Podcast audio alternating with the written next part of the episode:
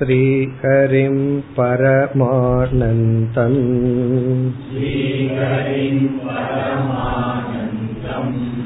उपदेष्टारमीश्वरम्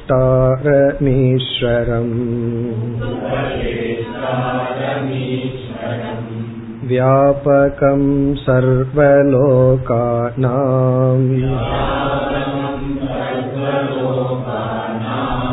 कारणं तं नमाम्यहम्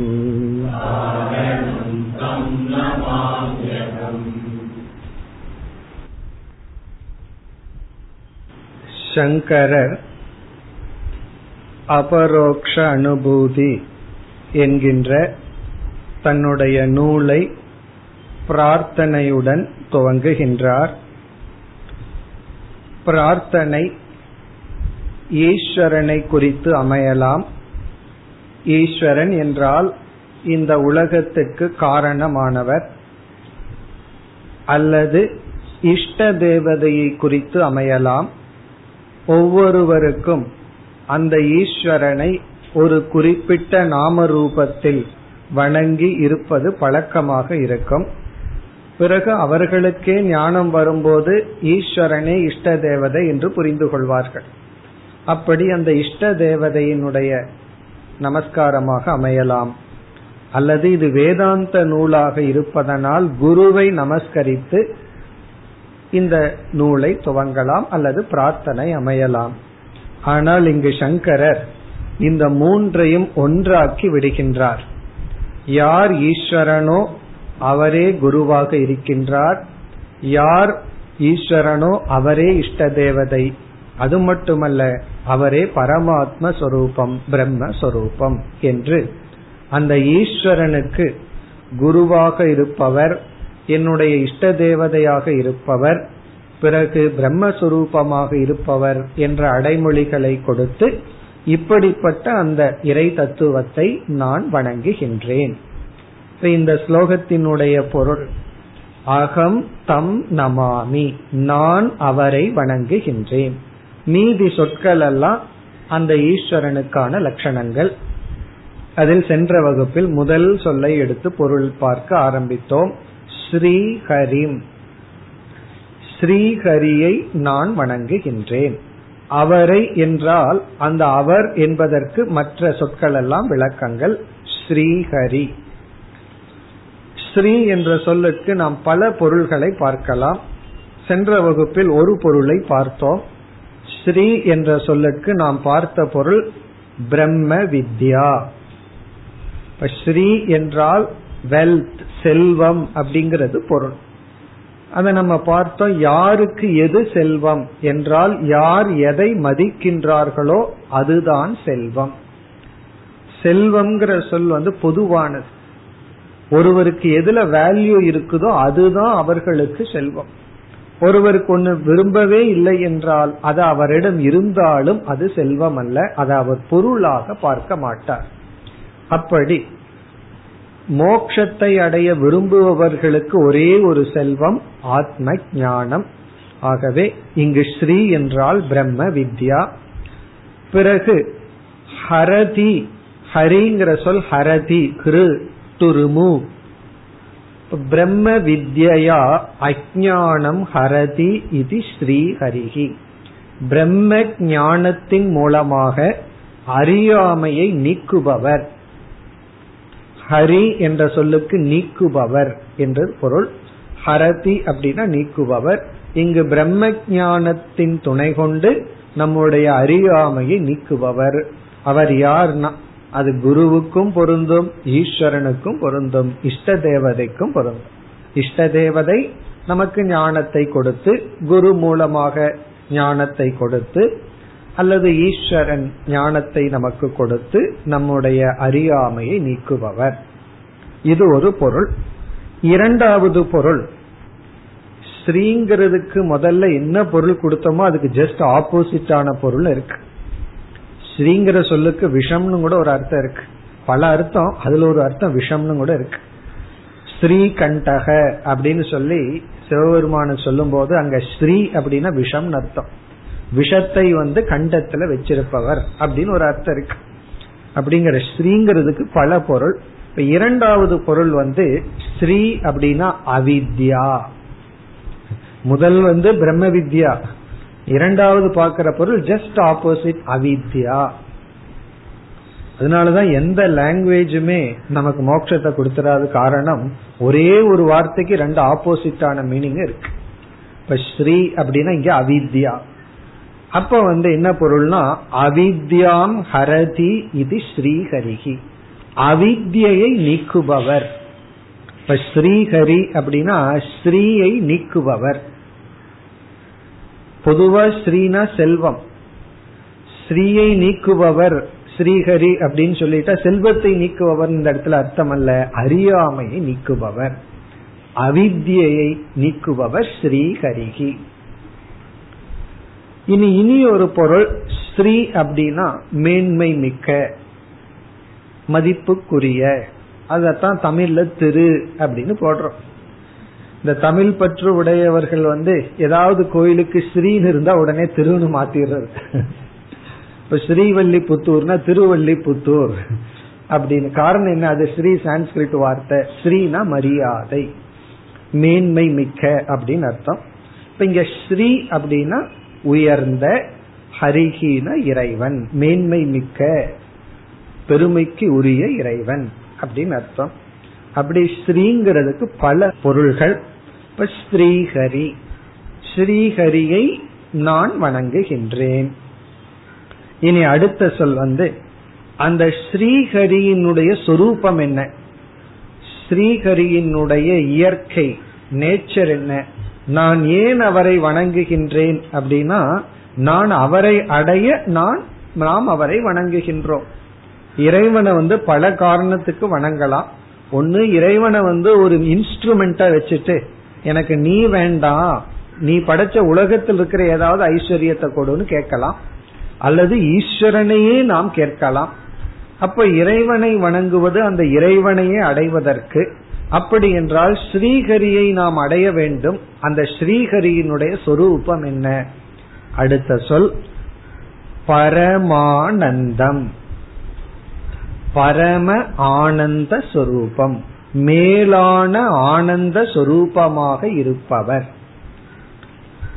இந்த உலகத்திலிருந்து கிடைக்கிற ஆனந்தம் எல்லாம் அபரம கீழான ஆனந்தம் தாரதமியமான ஆனந்தம் துக்கத்துடன் கலந்த ஆனந்தம். இந்த உலகத்துல எந்த ஆனந்தத்தை வாங்கணும்னாலும் நம்ம அதுக்கு பே பண்ணணும். பே பண்ணணும் அப்படின்னா அதுக்கு ஏதாவது நம்ம செலவிட்டு தான் வாங்க முடியும். சும்மா கிடைச்சிட ஆகவே ஒன்ன நினைக்கும் பொழுது சந்தோஷமா இருக்கு. அதுக்கு நம்ம என்ன செலவிடுகின்றோம்ங்கிறத நினைச்சு பார்த்தா உடனே துக்கம் வந்துடும் ஏற்கனவே ரொம்ப நாளுக்கு முன்னாடி ஒரு ஒரு உதாரணம் சொல்லியிருந்தேன். ஒருவர் வந்து கட்டல் பண்ண தேக்கு கட்டல்ல தூங்குனா நல்லா இருக்கும்னு. கடைசியில் என்னைக்குமே சிலது ஆரம்பிக்கும் போது ஒரு பட்ஜெட் இருக்கும் முடியும் போது ஒரு பட்ஜெட் இருக்கும். இவர் வந்து பத்தாயிரம் ரூபாயில பண்ணிடலான்னு ஆரம்பிச்சு கடைசியில முடிவு வந்து ஐம்பதாயிரம் ரூபாயில முடிஞ்சது. அழகா கட்டல் அமைஞ்சாச்சு. ஆனா அவர் சொன்னார் இதுக்கு எவ்வளவு செலவு பண்ண நினைச்சா தூக்கம் வர மாட்டேங்குது. அந்த கட்டல்ல படுக்கும் போது நல்லா இருக்கு. ஆனா செலவானதை நினைக்கும் போது தூக்கம் வர மாட்டேங்குது. நான் அப்ப என்ன பண்ணாருன்னா தூக்கம் வராத ஒரு கட்டல் வாங்கியிருக்காரு. கட்டல் வாங்குறதே தூங்குறதுக்கு ஆனா அதுல படுத்தா தூக்கம் வராம இருக்கு. இதனுடைய பொருள் என்னன்னா ஒவ்வொரு ஆனந்தம் துக்கம் கலந்தது. துக்கம் கலந்த ஆனந்தத்தை தான் உலகத்திலிருந்து அனுபவிச்சுட்டு இருக்கோம் ஆனா ஈஸ்வரனுடைய சொரூபானந்தம் பரம ஆனந்த சொரூபம். மேலான ஆனந்த சொரூபம். துயரம் கலக்காத. துயரம்னு சொல்லலாம் அல்லது சம் லாஸ் ஒரு இன்பத்தை நம்ம அடையும் போது ஏதோ ஒன்றை நாம் இழந்தாக வேண்டும். இப்ப காது வழியாகவோ நாக்கு வழியாகவோ ஒரு இன்பத்தை அனுபவிக்கிறோம். எதை இழக்கிறோம்? சுவைக்காகவே நாம உணவை உட்கொள்ளும் பொழுது ஆரோக்கியத்தை நம்ம இழக்கிறோம். அப்படி ஏதோ ஒன்று இழந்துதான் ஒரு இன்பத்தை அனுபவிக்கணும். ஆனால் ஈஸ்வரனுடைய சொரூபமோ பரம ஆனந்தம். இனி அடுத்தது உபதேஷ்டாரம். உபதேஷ்டா அப்படின்னா குரு உபதேசிப்பவர் அப்படின்னு அர்த்தம். உபதேஷ்டா. உபதேஷ்டான உபதேசிப்பவர். உபதேஷ்டாரம்னா குருவாக இருப்பவர். அந்த ஈஸ்வரனே குருவாகவும் இருக்கின்றார். அப்படின்னா இவர் வந்து அந்த ஈஸ்வரனையே குருவா பார்க்கிறார். அல்லது குருவை ஈஸ்வரனா பார்க்கிறார். எல்லாம் ஒண்ணுதான். தன்னோட குருவை இறைவனா பார்க்கிறது ஒண்ணுதான். ஈஸ்வரனே தான் எனக்கு குருவை அனுப்பியுள்ளார். குரு ரூபமாக இருக்கின்றார்னு பார்த்தாலும் ஒண்ணுதான். இப்ப உபதேஷ்டாரம். எனக்கு குருவாகவும் இருப்பவர். இப்ப இந்த இடத்துல குரு நமஸ்காரமும் செய்து விட்டார். ஸ்ரீஹரிங்கிற இடத்துல நம்ம சாதாரணமா பொருள் எடுக்கும் பொழுது இஷ்ட தேவதா நமஸ்காரம் ஹரியை நமஸ்கரித்தார். அந்த என்னுடைய இஷ்ட தேவதை தான் பரபிரம்ம ஆனந்த சுரூபம்னு சொன்னார். அவரே தான் குருவாகவும் இருக்கின்றார். எதுக்கு சாஸ்திரத்துல குருவுக்கு அவ்வளவு முக்கியத்துவம் கொடுக்கறதுன்னா அந்த குருவினுடைய வாக்கியத்துல நமக்கு ஸ்ரத்தை வர வேண்டும். அப்பொழுதுதான் அந்த வாக்கியம் நமக்கு பயன்படும். ஒரு வாக்கியம் நமக்கு ஞானமாயி பயன்படணும்னா அந்த வாக்கியத்துல முழு ஸ்ரத்த இருக்க வேண்டும். அந்த ஸ்ரத்த எப்பொழுது வரும் அப்படின்னா அந்த வாக்கியம் யாரிடமிருந்து வருகின்றது அப்படிங்கிற அடிப்படையில தான் ஸ்ரத்தை வரும். ஆகவே குருவை ஈஸ்வரனா பார்க்கிறது சம்பிரதாயத்தில் ஒரு முக்கியமான கருத்து. ஆகவே உபதேஷ்டாரம் குருவாகவும் இருப்பவர். இனி அடுத்த சொல் ஈஸ்வரம். அவரே இந்த உலகத்துக்கும் காரணமாக ஈஸ்வரனாகவும் இருக்கின்றார். இப்ப ஈஸ்வரம் அப்படின்னா இந்த உலகத்துக்கு நிமித்த காரணம். நிமித்த காரணமாக இருப்பவர். இந்த உலகத்தை ஆள்பவர். உலகத்தை ஆள்பவர். இந்த உலகத்தையே தன்னுடைய கட்டுக்குள் வைத்திருப்பவர். இப்ப யாரை வணங்குகின்றேன்? அகம் தம் நமாமி. ஈஸ்வரனை வணங்குகின்றேன். அவரே ஹரியாகவும் இருக்கின்றார். அவரே பரமானந்த சுரூபமாக இருக்கின்றார். அவரே குருவாகவும் இருக்கின்றார். இப்ப ஈஸ்வரன் சொன்ன இந்த உலகத்தை ஆள்பவர். உலகத்துக்கு காரணமானவர். இனி இரண்டாவது வரியில் அந்த ஈஸ்வரன் எப்படிப்பட்டவர்? உலகத்திற்கு நிமித்த காரணமும் மட்டுமல்ல இந்த உலகத்திற்கு உபாதான காரணமாகவும் இருக்கின்றார் என்பதை விளக்குகின்றார். இப்ப இரண்டாவது வரியில வருகின்ற அஜெக்டிவ் வருகின்ற சொற்கள் எல்லாம் அந்த ஈஸ்வரன் உபாதான காரணம் என்று விளக்குகின்றார். வியாபகம் சர்வலோகானாம். சர்வலோகானாம். அனைத்து உலகங்களையும் வியாபகம் வியாபித்து இருப்பவர். அனைத்து உலகங்களையும் வியாபித்து இருப்பவர். சர்வலோகானாம் வியாபகம். அவர் வந்து வெறும் கண்ட்ரோலர் எல்லாத்தையும் கட்டுப்படுத்துபவராக மட்டும் இல்லை நிமித்தமாக மட்டும் இல்லை ஆனால் வியாபித்தும் இருக்கின்றார். அதாவது ஒரு ஆபீஸ்ல எல்லாம் ஆர்டரா நடக்குது அப்படின்னா அந்த மேனேஜரோ மேனேஜிங் டைரக்டரோ இருக்கார். அவர் நிமித்தமா அங்க வந்து எல்லாம் ஆர்டரா இருக்கு. அதே போல டிராபிக் ரெகுலேஷன் ஒழுங்கா போகுதுன்னா அங்க ஒரு இன்ஸ்பெக்டர் நிமித்தமா இருக்கார் எல்லாம் நடக்குது. ஆனா அவர் வந்து எல்லா இடத்திலையும் வியாபித்து இல்லை. மேனேஜிங் டைரக்டர் அவர் ரூம்ல மட்டும்தான் இருக்கார். மீதி இடத்துல அவர் இல்லை. இங்க வியாபகம் சர்வலோகானாம்ங்கிறது எதை குறிக்கின்றது? களிமண்ணானது பானை முழுவதையும் வியாபித்துள்ளது. உபாதான காரணம்தான் வியாபகம். எது உபாதானமோ அது வியாபகம். உபாதானமா இருக்கிறது தான் முழுமையாக வியாபித்திருக்கும். நிமித்தமா இருக்கிறது வந்து வியாபகமா இருக்க. அது ஒரு ஸ்தானத்துல இருக்கும். அதனுடைய இருப்புல மற்றதெல்லாம் நடக்கும். ஆனா களிமண் என்ற ஒன்று பானை என்ற ஒன்றுக்கு உபாதானமாக இருப்பதனால் அது பானை முழுவதும் களிமண் வியாபித்துள்ளது. ஆகவே சர்வலோகானாம் வியாபகம் என்றால் நிமித்த காரணம். அது அடுத்த சொல்லில் தெளிவுபடுத்துகின்றார் காரணம். காரணமாக இருப்பவர். எப்படிப்பட்ட காரணம்? வியாபகம் காரணம். எல்லாவற்றையும் வியாபிக்கின்ற காரணமாக இருப்பவர். அங்க எல்லாவற்றையும் சர்வ லோகானாம் சர்வ லோகானாம் என்றால் அனைத்து படைப்பும். அனைத்து படைப்பையும் வியாபிக்கின்ற காரணமாக இருக்கின்ற தம். அவரை அகம் நான் சங்கரராகிய நான் நமாமி வழிபடுகின்றேன் பிரார்த்திக்கின்றேன் வணங்குகின்றேன். அப்ப அவரை இப்படிப்பட்டவரை நான் வணங்குகின்றேன். எதற்காக? அதையும் நம்ம சென்ற வகுப்புல பார்த்தோம். இந்த கிரந்தமானது சமாப்தி அடைய வேண்டும். நான் ஆரம்பிக்கின்ற இந்த காரியம் வெற்றிகரமாக முடிய வேண்டும்.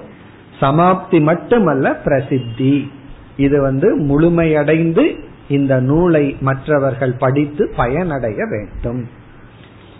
இத வந்து மனதில் இறைவனை நினைத்து ஸ்லோக ரூபமாக எழுதுகின்றார். எதற்கு எழுதுகின்றார்? அதையும் நம்ம பார்த்தோம். சிஷ்யர்களாகிய நாம் இந்த பிரார்த்தனை செய்வதற்கு எதற்கு என்றால் கிரந்த படன சமாப்தி. அவர் கிரந்தத்தை எழுதி முடிக்கிறதுக்காக பிரார்த்தனை பண்ணார். நாம இதை படிச்சு முடிக்கிறதுக்காக பிரார்த்தனை செய்கின்றோம். எந்த தடையும் வராமல் இதை நாம் படித்து முடிக்க பிரார்த்தனையுடன் ஆரம்பிக்கின்றோம் இவ்விதம் முதல் ஸ்லோகமானது பிரார்த்தனை இனி அடுத்து இரண்டாவது ஸ்லோகம்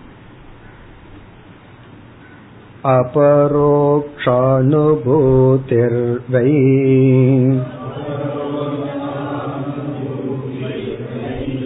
प्रोच्यते मोक्षसिद्धये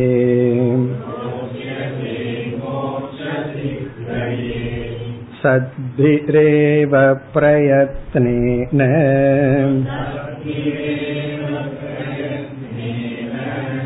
वीक्षणीया मुहुर्मुहुः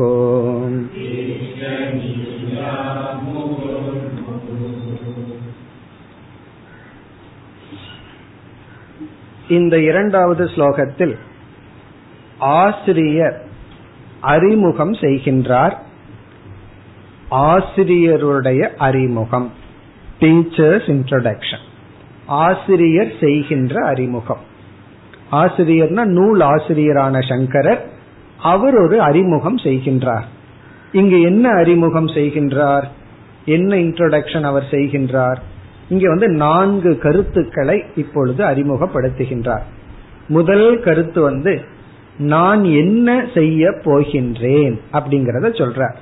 பிரார்த்தனை பண்ணியாச்சு. பிரார்த்தனை பண்ண உடனே எதற்காக பிரார்த்தனை பண்ணியிருக்கிறேன் நான் இப்பொழுது என்ன செய்கின்றேன் அப்படிங்கறத சொல்ற நான் என்ன செய்ய போகின்றேன் அப்படிங்கிற முதல் கருத்து.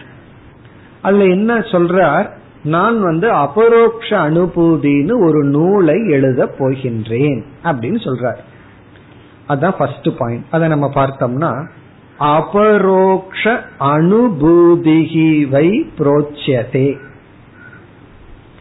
அபரோக்ஷ அனுபூதி வை புரோச்சியதே. புரோச்சியதேனா சொல்லப்படுகின்றது. இங்க சேர்த்திக்கணும் என்னால் சங்கரராகிய என்னால் இப்பொழுது எழுதப்படுகின்றது கூறப்படுகின்றது. அபரோக்ஷ அனுபூதி என்கின்ற நூல் என்னால் இப்பொழுது பேசப்படுகிறது. புரோச்சியதேன பேசப்படுகிறது. இங்க பேசப்படுகிறதுன்னா நம்ம என்ன புரிஞ்சுக்கணும்? எழுதப்படுகின்றது. லிக்கியதே அப்படின்னு புரிஞ்சுக்கணும். என்ன எழுதப்படுகிறது? அபரோக்ஷ அனுபூதிகி. அபரோக்ஷ அனுபூதி என்கின்ற நூலானது கிரந்தமானது என்னால் எழுதப்படுகின்றது. இப்படி அவரே அறிமுகப்படுத்துறார். நான் என்ன செய்ய போகின்றேன்?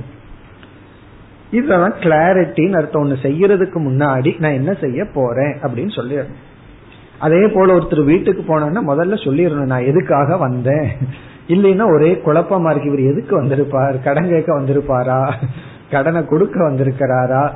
அதனால முதல்ல தெளிவுபடுத்தி இதற்காகத்தான் நான் வந்து பேசுகின்றேன். இதற்காகத்தான் நான் பிரார்த்தனை பண்ண இதைத்தான் செய்ய போறேன். அதாவது சங்கேபமா சுருக்கமா என்ன பண்ண போறேன் அப்படின்னு சொல்லணும். அத சொல்லிட்டார்.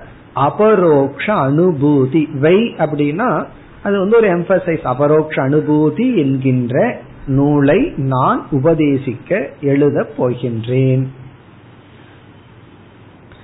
இங்க அபரோக்ஷ அனுபூதிங்கிறதுக்கு பொருள் நம்ம பார்த்துட்டோம். விளக்கத்தை பிறகு பார்ப்போம். அடுத்த கருத்து இரண்டாவது அடுத்த கேள்வி எதற்காக இதை பண்ணுகிறீர்கள்? எதற்காக அபரோக்ஷ அனுபூதி என்ற நூலை எழுதுகிறீர்கள்? இப்ப முதல் கருத்து வந்து நான் என்ன செய்ய போகிறேன் அப்படின்னு சொல்லிட்டார். இரண்டாவது எதற்காக? வாட் ஃபார் எதற்காக நான் இந்த காரியத்தை பண்றேன்? அபரோக்ஷ அனுபூதிங்கிற நூலை நான் எதற்காக எழுதுகின்றேன்? வாட் ஃபார் ஃபர்ஸ்ட் வந்து what I am going to do ரெண்டாவது வாட் ஃபார் எதற்காக? அது அடுத்த சொல். மோக்ஷ சித்தையே. மோக்ஷம் என்கின்ற பலனுக்காக. அப்ப முதல் வரையில ரெண்டு கருத்து. ஒன்று நான் என்ன செய்ய போறேன்னு சொல்லி எதற்காக இந்த அபரோக்ஷ அனுபூதிங்கிற நூலை எழுதுகின்றேன்? மோக்ஷ சித்தையே. மோக்ஷம் என்கின்ற பலனுக்காக. மோக்ஷம் அப்படிங்கிறது லட்சியம் சித்தி அப்படின்னா பலன். மோக்ஷம் என்கின்ற பிரயோஜனத்துக்காக அபரோக்ஷ அனுபூதி என்ற நூலை நான் எழுதுகின்றேன். இனி மூன்றாவது யாருக்காக? யாரை மனதில் வைத்துக் கொண்டு எழுதுகின்றீர்கள்? இது யார் இதை படிப்பது? யாருக்கு பிரயோஜனத்திற்காக? யார் யாருக்காக? அதற்கு பதில் சத்பிகி ஏவ சத் புருஷர்களுக்காக விளக்கத்தை பிறகு பார்ப்போம். சத் புருஷர்களுக்காக சத் புருஷக அப்படின்னு சொன்னா மோக்ஷத்துக்கு மோக்ஷம் என்கின்ற லட்சியத்தை அடைய தகுதி அடைந்தவர்களுக்காக சத் புருஷர்களுக்காக. சத் புருஷர்கள் அப்படின்னா மோக்ஷம் என்ற லட்சியத்துக்கு தகுதியை அடைந்தவர்களுக்காக. இது மூன்றாவது கருத்து. இப்ப முதல் கருத்து நான் என்ன செய்ய போகின்றேன்? இரண்டாவது கருத்து எதற்காக இந்த நூலை எழுதுகின்றேன்? மூன்றாவது யாருக்காக இந்த நூல் எழுதப்படுகிறது என்றால் இந்த லட்சியத்துக்கு தகுதியை அடைந்தவர்களுக்காக. நான்காவது கருத்து இந்த நூலை எப்படி பயன்படுத்த வேண்டும்? ஹவு டு யூஸ் இட் இதை எப்படி பயன்படுத்த வேண்டும்? இதை எப்படி கையாள வேண்டும்? அதுதான் ரொம்ப முக்கியம். நம்ம எந்த ஒரு பொருளை வாங்கினாலும் முதல்ல என்ன எழுதியிருப்பான்? அதுல இன்ஸ்ட்ரக்ஷனை படிச்சுட்டு பிறகு யூஸ் பண்ணுங்கன்னு எழுதியிருப்பான். நம்ம பண்ற வேலை என்ன ஃபர்ஸ்ட் அதை குப்பை தொட்டியில போட்டுட்டு அப்புறம் தான் அதை பண்ண ஆரம்பிப்போம் எடுத்து. அதுக்கப்புறம் பொறுக்குவோம். சந்தேகம் வந்ததுன்னா அதுல இருந்து எடுத்து. அப்படி ஒரு ஆப்ஜெக்ட் ஒன்னு உருவாக்கினால் அதை எப்படி யூஸ் பண்ணணும் அப்படிங்கிற நாலேஜ் ரொம்ப முக்கியம். அதனால சங்கரர் சொல்றார் நான் அபரோக்ஷ அனுபூதிங்கிற ஒரு டெக்ஸ்டை எழுதுறேன். அதை எப்படி யூஸ் பண்ணணும்? அதையும் சேர்ந்து சொல்ற ஆகவே அபரோக்ஷ அனுபூதி அப்படிங்கிற ஒரு டெக்ஸ்டுக்கு இது வந்து ஆரம்பத்துல ஒரு இன்ஸ்ட்ரக்ஷன் மாதிரி. இதை யாருக்காக எழுதுறேன்? எதற்காக நான் வந்து இதை எழுதுறேன்? பிறகு இதை எப்படி யூஸ் பண்ணணும்? இதெல்லாம் சொல்லி உள்ளார். இனி நம்ம ஒவ்வொன்றா சிறிய சுருக்கமா விளக்கம் பார்ப்போம். முதல் வந்து அபரோக்ஷ அனுபூதிகி அப்படிங்கிற சொல்லுக்கு வருவோம். ஏற்கனவே இதற்கு நம்ம விளக்கம் பார்த்திருக்கோம். இருந்தாலும் சுருக்கமா ஞாபகப்படுத்திக் கொள்வோம். அனுபூதி என்றால் ஞானம். இங்க அனுபூதினா ஞானம். அபரோக்ஷகங்கிற சொல்லுக்கு ரெண்டு அர்த்தம் இருக்கு. ஒரு அர்த்தம் வந்து ஞானத்துக்கு அஜெக்டிவ் அபரோக்ஷமான ஞானம். பரோக்ஷ ஞானம் அல்ல அல்லது அனுமான ஞானம் அல்ல அல்லது யூகம் அல்ல அபரோக்ஷமான ஞானம். அப்படின்னா தெளிவான டைரக்ட் நாலேஜ் இப்ப இந்த நாலேஜுக்கு பிறகு எக்ஸ்ட்ரா ஒரு எக்ஸ்பீரியன்ஸ் வேண்டாம். பத்தாவது மனிதனை கண்டுபிடிச்சதுக்கு அப்புறம் இந்த ஆத்த கடக்கிற கதை நமக்கு தெரியும். அதுல பத்தாவது மனிதன் நீ தான் நீ யார பத்தாவது மனிதன் தேடிட்டு இருக்கிறையோ அவன் நீ தான் ஒருவர் வந்து உபதேசம் பண்ணினதுக்கு அப்புறம் ஓ நான் தான் பத்தாவது மனிதனான்னு தெரிஞ்சதுக்கு அப்புறம் அவர் வந்து சொல்றாருன்னு வச்சுக்குவோம். நீங்க சொல்றது எனக்கு புரியுது. பத்தாவது மனிதன் யாருன்னு தெரிஞ்சிட்ட ஆனா அவனை நான் அனுபவிக்க விரும்புறேன். அவனை பார்க்க விரும்புறேன்னு அவன் சொன்னா அவனுக்கு பத்தாவது மனிதன் யாருன்னு புரியலன்னு அர்த்தம். அப்போ பத்தாவது மனிதன் புரிஞ்சிடுது ஆனா நான் அவனை அனுபவிக்கத்தான் இல்லை அப்படின்னா அவனுக்கு புரியவில்லை. காரணம் என்ன? பத்தாவது மனிதனை பற்றிய ஞானமும் அதை பற்றி அவனை பற்றிய அனுபவம் சமகாலம். எப்ப பத்தாவது மனிதன் நான் புரிஞ்சுக்கிறானோ அப்பொழுதே அதை அவன் அனுபவித்து விட்டான். பத்தாவது மனிதன் யாருன்னு புரிஞ்சுட்ட எங்க இருக்கான்னு சொல்லுங்கன்னு கேட்டாருன்னு என்ன அர்த்தம்? புரியலின்னு அர்த்தம். ஆகவே இங்க அபரோக்ஷம் அப்படின்னா அந்த பத்தாவது மனிதனை பற்றிய ஞானம் வந்தவுடன் அந்த ஞானம் அந்த வஸ்துவை எப்படி அவனுக்கு காட்டுகிறதுனா அது அபரோக்ஷம். அபரோக்ஷமா காட்டுது. தெளிவா காட்டுகின்றது. அபரோக்ஷ அனுபூதினா தெளிவான நேரடியான ஞானம். இனி ஒரு பொருள் வந்து அபரோக்ஷங்கிற சொல்லுக்கு ஆத்மா. சாட்சாத் அபரோக்ஷாத் பிரம்ம. ஆத்மா. அப்போ அபரோக்ஷ அனுபூதினா ஆத்மனக ஞானம். ஆத்மாவை பற்றிய ஞானம். இப்ப ஆத்ம ஞானத்தை உபதேசிக்க போகின்றேன் ஆத்ம ஞானத்தை கூறப் போகின்றேன்னு சொன்ன சங்கரர் எதுக்கு பேசாம சிஷியர்களிடம் கூறிட்டு போயிருக்க வேண்டியதானே எதுக்கு புஸ்தகமா எழுதணும் அப்படின்னு அடுத்த கேள்வி வருது. இந்த புஸ்தகத்துக்கு எதுக்கு இந்த பெயர் அப்படின்னா உபனிஷத்தை போல. உபனிஷத்துனா பிரம்ம வித்யா. அந்த பிரம்ம வித்யை உபதேசிக்கின்ற நூலையும் நம்ம உபனிஷத்துன்னு சொல்றோம். அதே போல சங்கரர் எழுதிய இந்த டெக்ஸ்டுக்கும் அபரோக்ஷ அனுபூதினு பேர்.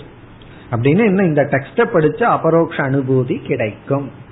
இப்ப அபரோக்ஷ அனுபூதி என்ற பெயரை உடைய நூலை புரோட்சதே நான் தெளிவாக கூறப் போகின்றேன் இனி அடுத்த சொல் மோக்ஷ சித்தையே இந்த டெக்ஸ்ட் இதை நாம் படித்தால் இந்த அபரோக்ஷ ஞானத்தை நாம் அடைந்தால் நமக்கு கிடைக்கின்ற சித்தி நமக்கு கிடைக்கின்ற பலன் வந்து மோக்ஷம். மோக்ஷ சித்தையே மோக்ஷத்தை சித்திக்க மோக்ஷம் என்ற பலனை அடைவதற்காக நான் இந்த நூலை எழுதுகின்றேன். இப்ப மோக்ஷ சித்தி. என்ன எத்தனையோ சித்தி இருக்கு. எல்லா சித்தியிலும் பெரிய சித்தி வந்து மோக்ஷங்கிற சித்தி. மோக்ஷம்னா என்ன? இதெல்லாம் நமக்கு தெரியும். மன நிறைவு. மன நிறைவு அல்லது ஜீவன் முக்திகி. உயிரோடு இருக்கும் பொழுதே நாம் நிறைவுடன் இருத்தல். நிறைந்திருத்தல். பிறகு இறந்ததற்கு பிறகு இந்த ஜீவன் மீண்டும் ஒரு சரீரத்தை எடுக்காமல் இருத்தல். மோக்ஷம்னு சொல்லும் பொழுதே ரெண்டும் கொண்டு வந்துடணும் ஜீவன் முக்தி பிளஸ் விதேக முக்தி. இறந்ததற்கு பிறகு பிறக்காமல் இருத்தல். இருக்கும் பொழுது நிறைவுடன் இருத்தல். சில பேர்த்துக்கு வந்து இந்த ஜீவன் முக்தியில வந்து விருப்பம் இருக்கிறது இல்ல அப்படி சொல்லும் போது அப்படி. அடுத்த பிறவி இருக்கக்கூடாதுன்னு அடுத்த பிறவி இருக்கக்கூடாது. சரி இந்த பிறவி எப்படியோ அது எப்படியோ போயிட்டு போகட்டும் அடுத்த பிறவி இருக்கக்கூடாது. நம்ம சாஸ்திரம் படிக்கிறது இந்த பிறவியில எப்படி வாழ வேண்டும்ங்கிறதுக்காகத்தானே தவிர அடுத்த பிறவி இல்லாம இருக்கிறது பை ப்ராடக்ட் அது இயற்கையா வருது அதுக்காக நம்ம முயற்சி பண்ண வேண்டாம். இப்ப மோக்ஷ சித்தினா இந்த பிறவியில் மன நிறைவை அடைதல். முகுகு சத்பிகி சத்புருஷர்களால். இங்க சத்புருஷக அப்படின்னா தகுதியை அடைந்தவர்கள். அதாவது இந்த நூலை படித்தால் விசாரம் செய்தால் உடனடியாக ஞானத்தை அடைய தகுதி அடைந்தவர்கள். இப்ப சத் புருஷக அப்படின்னா தகுதியை அடைந்தவர்கள். இப்ப நீங்களே பதில் சொல்லலாம். தகுதி என்ன அப்படின்னு சொன்னா சாதன சதுஷ்டய சம்பன்னக. சாதன சதுஷ்டயம் என்கின்ற நான்கு குணங்களை பண்புகளை அடைந்தவர்கள். அதான் சத்பிகி. அதாவது விசாரம் செய்தா அந்த விசாரம் அவர்களுக்கு பலனை கொடுக்கும். சாஸ்திரம் படிச்சா சாஸ்திரம் அவர்களுக்கு பலனை கொடுக்கும். அதாவது ஒருவனுக்கு வந்து சாதன சதுஷ்டய சம்பத்தி இருக்கா இல்லையான்னு எப்படி தெரிஞ்சுக்கிறது அப்படின்னா அதுக்கு சுலபமான மெத்தட் என்னன்னா அவனுக்கு சாஸ்திரத்தை சொல்லி கொடுத்து பாக்கிறது புரிஞ்சா இருந்திருக்குன்னு அர்த்தம். புரியலனா இல்லை அப்படின்னு அர்த்தம். ஆகவே இந்த சாஸ்திரம் பலனை கொடுத்தால் அந்த தகுதி இருக்குன்னு அர்த்தம். இப்ப தகுதி இல்லாம கொடுத்தா என்ன ஆகும்னா சாஸ்திரத்தினுடைய மகத்துவம் வந்து தகுதியை கொடுக்கும். இந்த சாஸ்திரம் வந்து தகுதியை கொடுக்குமே தவிர சாஸ்திரம் வந்து வீணாகாது. சாஸ்திரம் வந்து வேற ஒன்னும் செய்து விடாது. அதனால சாஸ்திரத்தை கண்டு பயந்துக்க வேண்டாம். ஏதாவது பண்ணிருமோ? ஏன்னா ஒவ்வொரு மெடிசன் சாப்பிட்றதுக்கு முன்னாடி எல்லாம் பயந்துக்க வேண்டியது இருக்கு. இது போய் நோயை குணப்படுத்துமா? அல்லது எக்ஸ்ட்ரா நோயை கொடுக்குமா அப்படி? அப்படியெல்லாம் செய்யாது. இப்ப சத்பிகி என்றால் சத் புருஷர்கள் தகுதியை அடைந்தவர்கள். அவர்களுக்காக அதாவது விசாரத்துக்கு தகுதியை அடைந்தவர்களுக்காக இந்த ஆத்ம விசாரமானது என்னால் இங்கு புஸ்தக ரூபமாக செய்யப்படுகிறது. இனி அடுத்த பகுதி வந்து அந்த தகுதியானவர்கள் எப்படி இந்த நூலை பயன்படுத்த வேண்டும்? ஹவு டு யூஸ் இவர் எழுதிய இந்த நூலை வந்து எப்படி பயன்படுத்த வேண்டும்? அதை சேர்த்து எழுதுறார். சத்பிகி ஏவ சத்புருஷர்களால் தான் பிரயத்னேன முழு முயற்சியுடன் முழு முயற்சியுடன். பிரயத்தனம் அப்படின்னா டோட்டல் எஃபர்ட் முழு முயற்சியுடன். ஏன்னா பல சமயம் நம்ம முயற்சியை வந்து ரிசர்வ் பண்ணி வச்சுக்கோம் பின்னாடி பார்த்துக்குவோம். அப்புறம் செய்யலாம். கொஞ்சம் பண்ணி பார்க்கலாம் அப்படின்னு சொல்லி. இங்க வந்து முழு முயற்சியுடன் டோட்டல் கமிட்மெண்ட் முழு முயற்சியுடன். என்ன வந்து முயற்சியில லோபம் வைக்க கூடாது முழு முயற்சியை நாம் கொடுத்து விட வேண்டும். முழு முயற்சியுடன். வீக்ஷணியா. வீக்ஷணியா என்றால் இந்த நூலை நன்கு பார்க்க வேண்டும் படிக்க வேண்டும் ஆலோசிக்க வேண்டும். வீக்ஷணியா அப்படின்னா படித்தல் விசாரித்தல். வீக்ஷணியம்னா விசாரம் செய்ய வேண்டும். அதாவது முழு முயற்சியுடன் இந்த நூலை படிக்க வேண்டும். படிக்க வேண்டும்னா கேட்க வேண்டும் விசாரிக்க வேண்டும். அப்படி விசாரிக்கல நம்மளுடைய ஃபுல் எஃபர்ட் இருக்கணும்னு அர்த்தம். ஏதோ விழுகிறது காதல விழுகட்டும் புரியுற அளவு புரிஞ்சுக்கிட்டோம் அப்படின்னு இல்லாம கேஷுவலா இல்லாம இதை நான் புரிஞ்சுதான் ஆகணும். இந்த டெக்ஸ்டை நான் முடிச்சுதான் ஆகணும். இதை நம்ம வந்து பூர்த்தி செய்தாக வேண்டும். இதை நான் முழுமையாக படிச்சு முடிக்கணுங்கிற ஒரு ஆர்வத்துடன் முழு முயற்சியுடன் வீக்ஷணியா விசாரணியா விசாரிக்கப்பட வேண்டும் படிக்க வேண்டும் கேட்க வேண்டும். அந்த முழு முயற்சிங்கிற இடத்துல சரியான முயற்சி. நானே படிச்சுக்கிறேன். அதுக்கு கஷ்டப்பட்டு இங்க வந்து படிச்சுட்டு போறது அப்படின்னு எல்லாம் பண்ணோம் அப்படின்னா அது முழு முயற்சி அல்ல. ஏன்னா சில பேர் வந்து உபனிஷத் கீதை படிக்கணும்னு ஆசை இருக்கும்.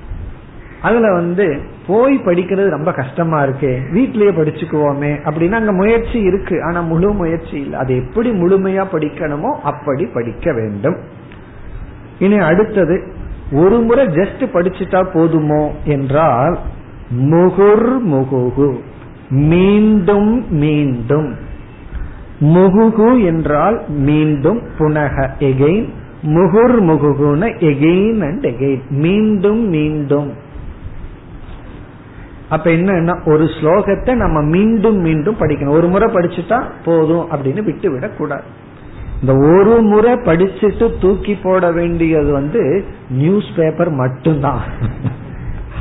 ஆனா சில பேர் அதை முகுரு முகுகு திருப்பி திருப்பி படிச்சுட்டு இருப்பாங்க. என்ன பிரயோஜனம்? அந்த உபனிஷத்தெல்லாம் ஒரு முறை படிச்சுட்டு வைக்கிறது அல்ல வேதாந்த ஒரு முறை படிச்சுட்டு வைக்கிற புஸ்தகம் அல்ல முகுர் முகுகு மீண்டும் மீண்டும். இப்ப மீண்டும் மீண்டும் நாம் படிக்க வேண்டும். அப்ப முழு முயற்சியுடன் மீண்டும் மீண்டும் விசாரிக்க வேண்டும். மீண்டும் மீண்டும் நாம் படிக்க வேண்டும். அப்பொழுதுதான் பலன் கிடைக்கும். காரணம் என்னன்னா தோஷங்கள் பல விதத்தில் இருக்கு. பல விதத்துல தோஷம் இருக்கும்போது அது பல முறை படிச்சாதான் ஒவ்வொரு தோஷமா மனசிலிருந்து நீங்கி நமக்கு முதல்ல ஞானம் ஏற்படும் பிறகு ஞான நிஷ்டை நமக்கு கிடைக்கும். அப்ப வேதாந்த சாஸ்திரம்ங்கிறது ஒரு முறை படிச்சு குறைவான உழைப்பிலிருந்து கிடைப்பதல்ல முழுமையான உழைப்பும் மீண்டும் மீண்டும் விசாரிப்பதன் மூலமாகத்தான் நாம் பலனை அடைய முடியும். இப்ப சங்கரர் என்ன சொல்றார்? இந்த என்னுடைய டெக்ஸ்ட மீண்டும் மீண்டும் படிக்கணும். பிறகு முழு எஃபர்ட் டோட்டல் எஃபர்ட்டுடன் படிக்க வேண்டும் விசாரிக்க வேண்டும். இப்ப இந்த இரண்டாவது ஸ்லோகம் வந்து இன்ட்ரோடக்ஷன் அதாவது சங்கரர் நான் என்ன செய்ய போகிறேன்? யாருக்காக இதை செய்ய போகின்றேன்? பிறகு வந்து இதனால் என்ன பலன்? இதை எப்படி பயன்படுத்த வேண்டும். இதெல்லாம் கூறிவிட்டார். இனி அடுத்த ஸ்லோகத்திலிருந்து நேரடியாக அவர் உபதேசத்துக்கு வருகின்றார் அபரோக்ஷ அனுபூதி என்ற ஒரு நூலை நான் உபதேசிக்க போகின்றேன்னு சொன்னார் இனி அந்த உபதேசத்தை மூன்றாவது ஸ்லோகத்திலிருந்து ஆரம்பிக்கின்றார் அடுத்து மூன்றாவது ஸ்லோகம்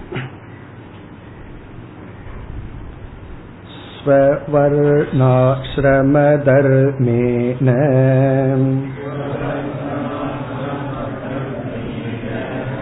तपसा हरितोषणात्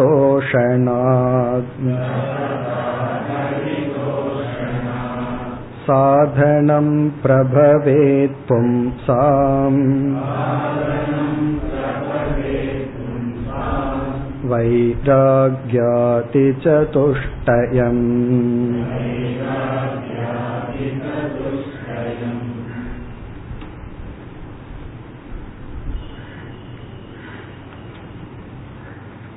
சென்ற ஸ்லோகத்தில் சத்புருஷர்களால் என்று சொன்னார். சத்புருஷர்களால் மீண்டும் மீண்டும் முழு முயற்சியுடன் விசாரிக்க வேண்டும் சொன்னார். அந்த சத்புருஷர்கள்ங்கிற இடத்துல நம்ம என்ன பொருள் பார்த்தோம்? சாதன சதுஷ்டயம் என்கின்ற நான்கு விதமான குணங்களை அடைந்தவர்களால் விசாரம் செய்தால் அந்த விசாரம் ஞானத்தை கொடுக்கும் அப்படின்னு சொன்னார். வேதத்தினுடைய கர்மகாண்டமே அல்லது வேதாந்தத்துக்கு ஆன்சிலரியா அதாவது சப்போர்ட்டிவா இருக்கிற அனைத்து சாஸ்திரமுமே எதற்குனா அந்த சாதன சதுஷ்டய சம்பத்தியை கொடுப்பதற்காக. அந்த சாதன சதுஷ்டய சம்பத்தியை அடைகிறதுக்குத்தான் வேதத்தினுடைய முதல் காண்டமே. எப்படி அந்த சாதன சதுஷ்டய சம்பத்தியை அடைதல்? அப்படின்னு ஒரு கேள்வி வரும். சாதன சதுஷ்டய சம்பத்தியை அடைஞ்சிட்டா அந்த குணத்துடன் விசாரம் பண்ணும்போது நமக்கு ஞானம் கிடைக்கும். சாதன சதுஷ்டய சம்பத்தியத்தான் எப்படி அடைதல்? அதை பற்றி பேசுறதான் நம்ம யோகம்னு சொல்லுவோம் சாதனைகள்னு சொல்லுவோம். பகவத்கீதையில பார்த்தோம் அப்படின்னா மேக்சிமம் அதிகமான இடத்துல வந்து அந்த சாதன சதுஷ்டய வளர்த்திக்கிறதுக்காகத்தான் பகவான் பேசியுள்ளார். கர்மயோகம் சந்நியாசம் தியானம் தெய்வி சம்பத் ஆசுரி சம்பத் இதெல்லாம் எதற்குனா நம்மை தகுதிப்படுத்துவதற்காக. இப்ப சங்கரர் என்ன செய்கின்றார்? இந்த ஒரு ஸ்லோகத்தில் ஒரே ஒரு ஸ்லோகத்தை தான் அது கொடுக்கிறார். மீதெல்லாம் விசாரம்.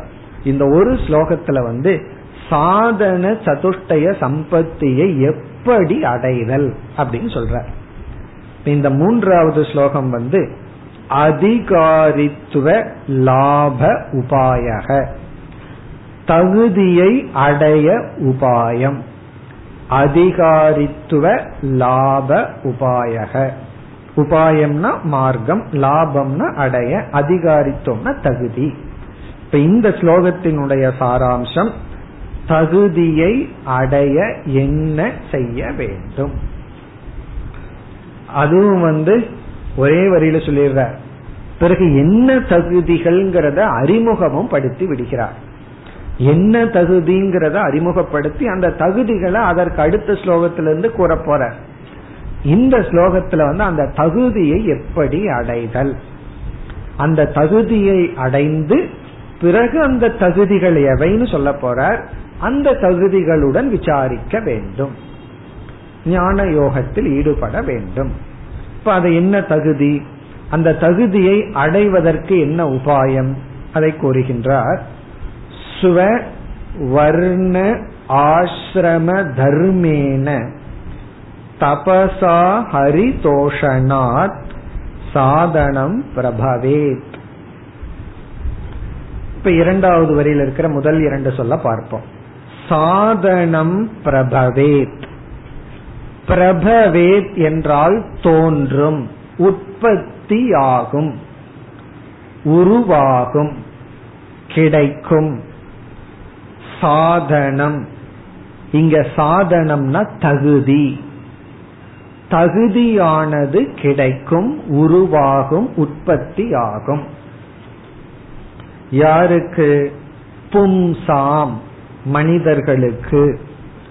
மனிதர்களுக்கு சாதகர்களுக்கு பும்சாம் மனிதர்களுக்கு சாதனம் தகுதியானது ஏற்படும் கிடைக்கும். என்ன நம்முடைய எல்லாருடைய கேள்வியுமே என்ன எப்படி சாதன சதுஷ்டிய சம்பத்தியை அடையிறது? அது எப்படி நமக்கு கிடைக்கும்? எப்ப கிடைக்கும்? என்ன பண்ணுனா கிடைக்கும்? இதைத்தானே கேட்கிறோம். அதனால பும்சாம் மனிதர்களுக்கு சாதனை உற்பத்தி ஆகும் கிடைக்கும். அந்த சாதனை என்ன? இரண்டாவது வரையில கடைசி சொல் வைராகியாதி சதுஷ்டயம்.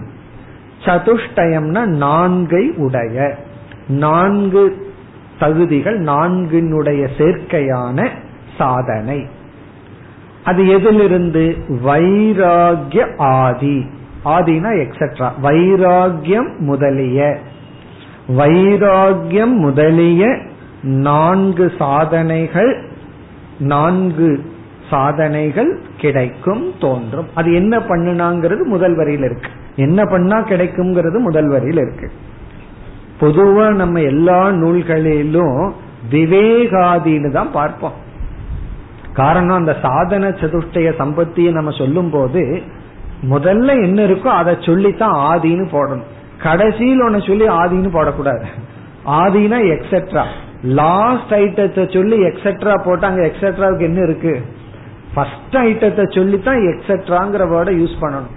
அப்ப பொதுவா விவேகத்துல தான் ஆரம்பிப்போம். ஆனா சங்கரர் ஏனோ வைராகியத்துல ஆரம்பிச்சிருக்கார். வைராகியம் முதலிய. அப்போ அவர் வந்து இதை எனிமரேட் பண்ணும்போது என்ன பண்றார்? முதல் வைராகியம். இரண்டாவது விவேகம். மூன்றாவது வந்து சமாதி ஷட்க சம்பத்தி. நான்காவது முமுக்ஷுத்துவம். அப்படி இவர் வந்து லிஸ்ட் மாத்திடுறார் சங்கரர் இப்ப வைராகியம் ஃபர்ஸ்ட் இரண்டாவது விவேகம். அப்படித்தான் விளக்கவும் போறார். இனிமேல் சொல்ல போறது அந்த ஆர்டர்ல தான் சொல்ல போறார். மூன்றாவது வந்து சமாதி சமக தமக முதலிய ஆறு. அங்கேயும் ஒரு ஆதி வந்தாச்சு. சமதமாதி சமக தமக முதலிய ஆறு.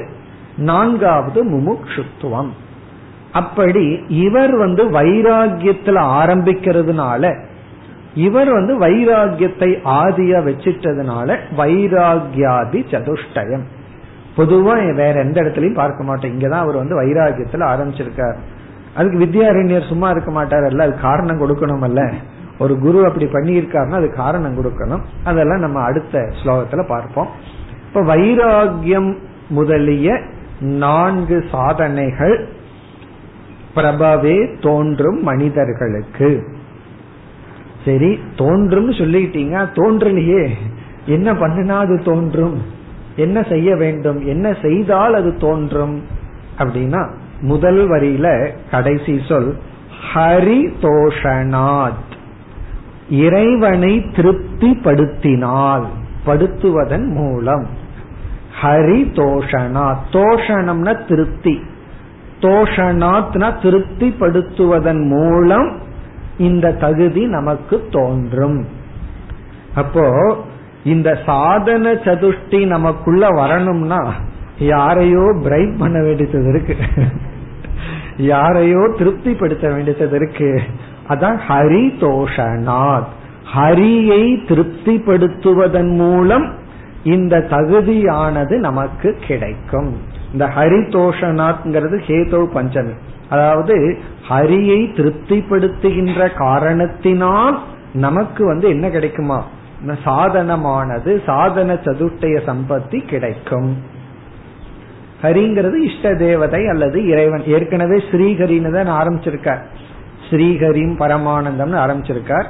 அந்த ஹரியை நான் எந்த இறைவனை வணங்கினேனோ அந்த ஹரியை திருப்திப்படுத்தினால் நமக்கு இந்த தகுதிகள் வரும். உடனே அடுத்த சந்தேகம் என்ன?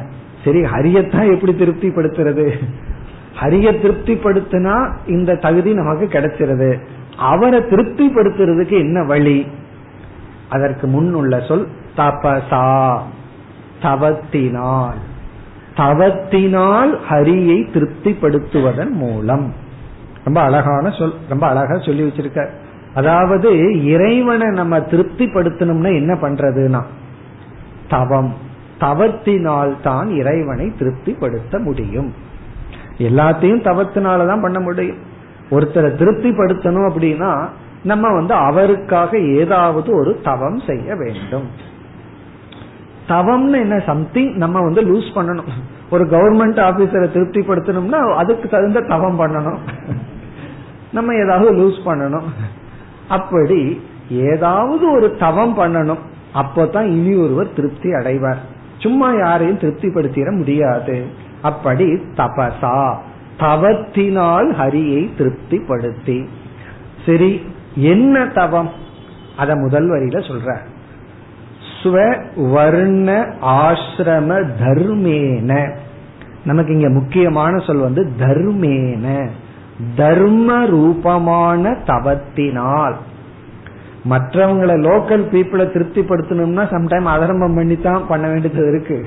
ஆனா ஈஸ்வரனை திருப்திப்படுத்தணும்னா என்ன தவம்? தர்மேன தபசா. அதாவது தவம்ங்கிற சொல்லுக்கு அடைமொழி தர்மம். தர்மம் என்கின்ற தவத்தினால். தர்மத்தை பின்பற்றுதல் என்ற தவத்தை செய்வதனால் ஹரியானவர் இறைவனானவர் திருப்தி அடைந்து நமக்கு தகுதியை கொடுப்பார். அப்ப இறைவனை திருப்திப்படுத்தணும்னா என்ன பண்ணணும்னா தர்ம அனுஷ்டானம். தர்மத்தை பின்பற்றுவதுதான் இறைவனை திருப்திப்படுத்துதல்.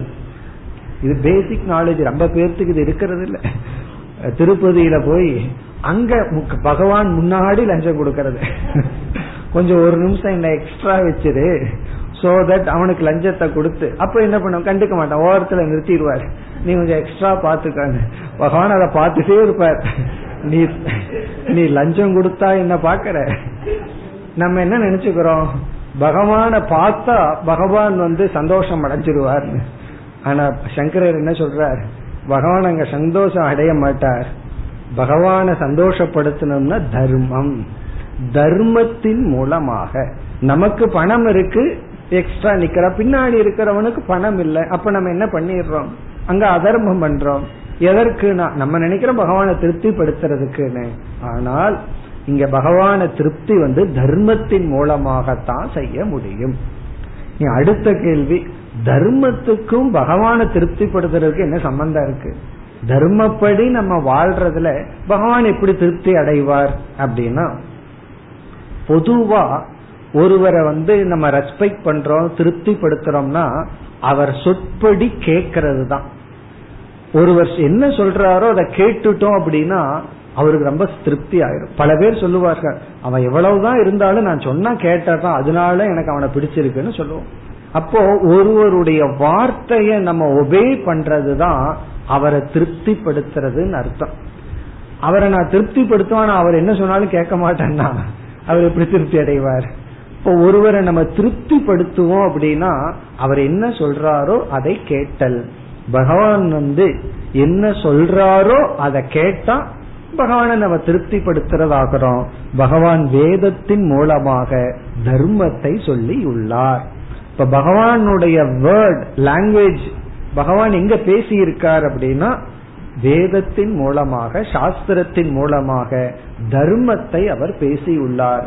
இப்ப அவர் வகுத்து கொடுத்த அவர் பேசிய தர்மத்தை நாம் பின்பற்றுவதன் மூலம் பகவானை நாம் மதிக்கின்றோம்.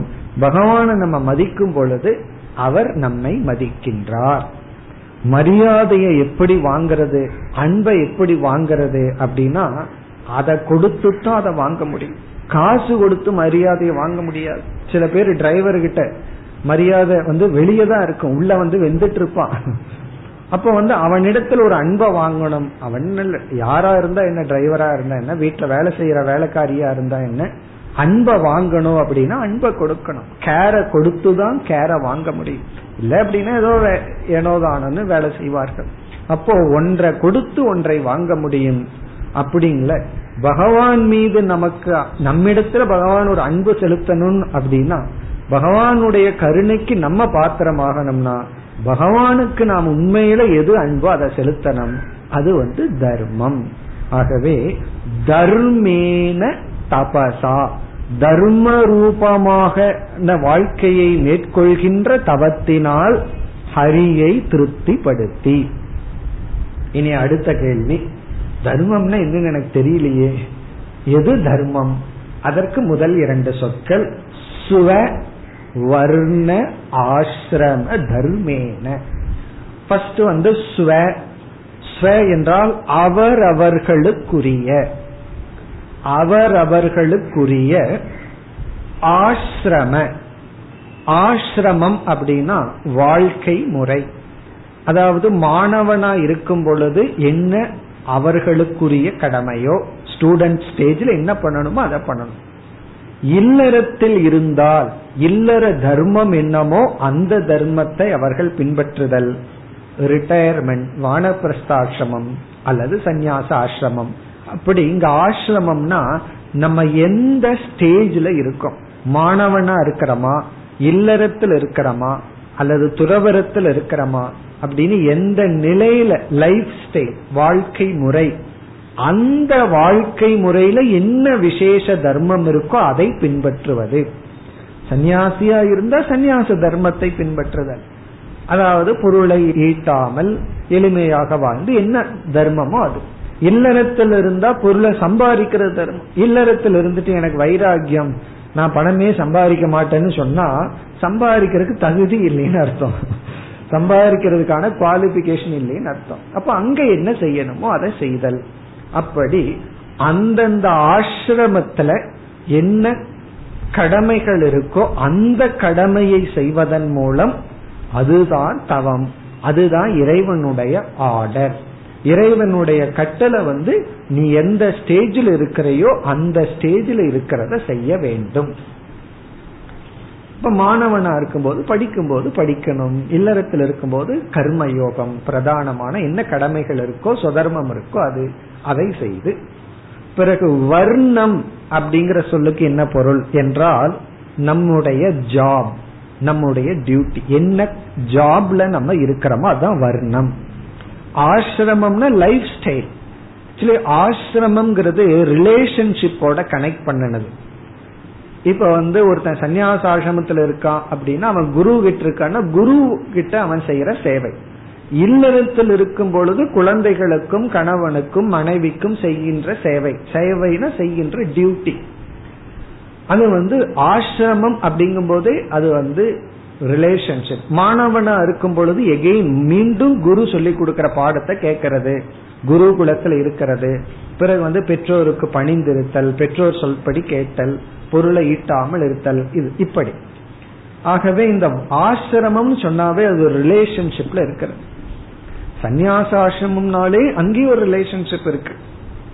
பிறகு வர்ணம் அப்படின்னா ஆபீஸ் டியூட்டி நம்ம எங்க எந்த ஆபீஸ் நம்மளுடைய கடமை. மார்னிங் டு ஈவினிங் வீட்டில் இல்லாம எங்கேயோ போய் இருக்கிறோமே.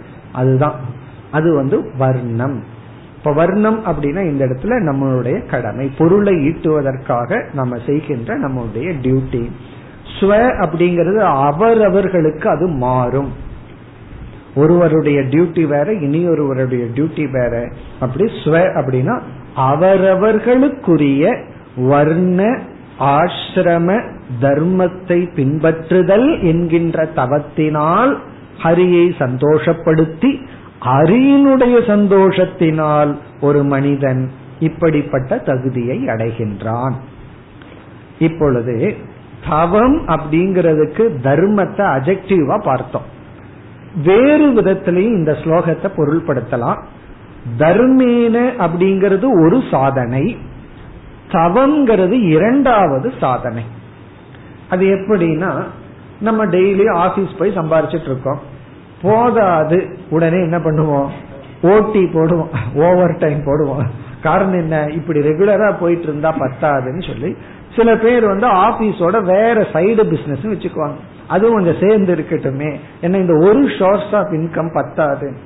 அப்படி ஓவர் டைம் போட்டு நம்ம பணம் சம்பாதிக்கிறது போல நம்முடைய சொதர்மத்தை செய்யறதுனால புண்ணியம் வந்து பத்தாது.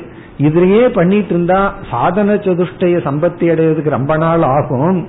கொஞ்சம் எக்ஸ்ட்ரா தபஸ் சேர்ந்து பண்ணி சீக்கிர சாதன சதுர்த்திய சம்பத்தி அடையணும்னு சொல்லி இங்க தபசா அப்படின்னா நம்முடைய கடமைகளுக்கு அப்பாற்பட்டு மேற்கொள்ளப்படுகின்ற சில தவத்தினாலும்.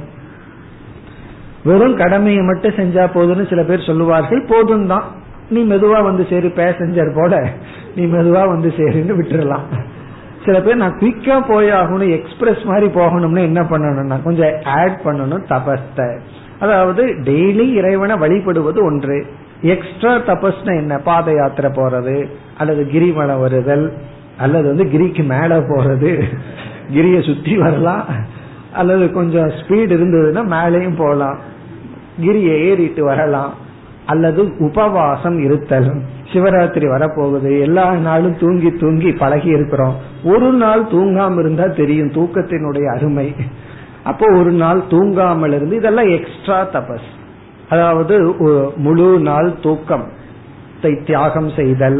தூக்கத்தை தியாகம் செய்யறது மட்டுமல்ல அந்த நேரத்துல நம்ம ஜபம் பண்றதோ பாராயணம் பண்றதோ கோயிலுக்கு போறதோ ஏதாவது ஒரு சத்காரியத்துல ஈடுபடுதல்.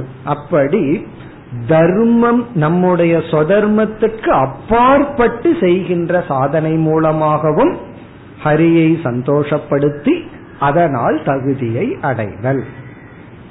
மேலும் அடுத்த வகுப்பில் தொடர்போம் ஓம் போர் நமத போர் நமிதம் போர் போர் நமுதச்சதேம் पूर्णस्य पूर्णमादाय पूर्णमेवावशिष्यते ॐ शान्ति शान्ति शान्तिः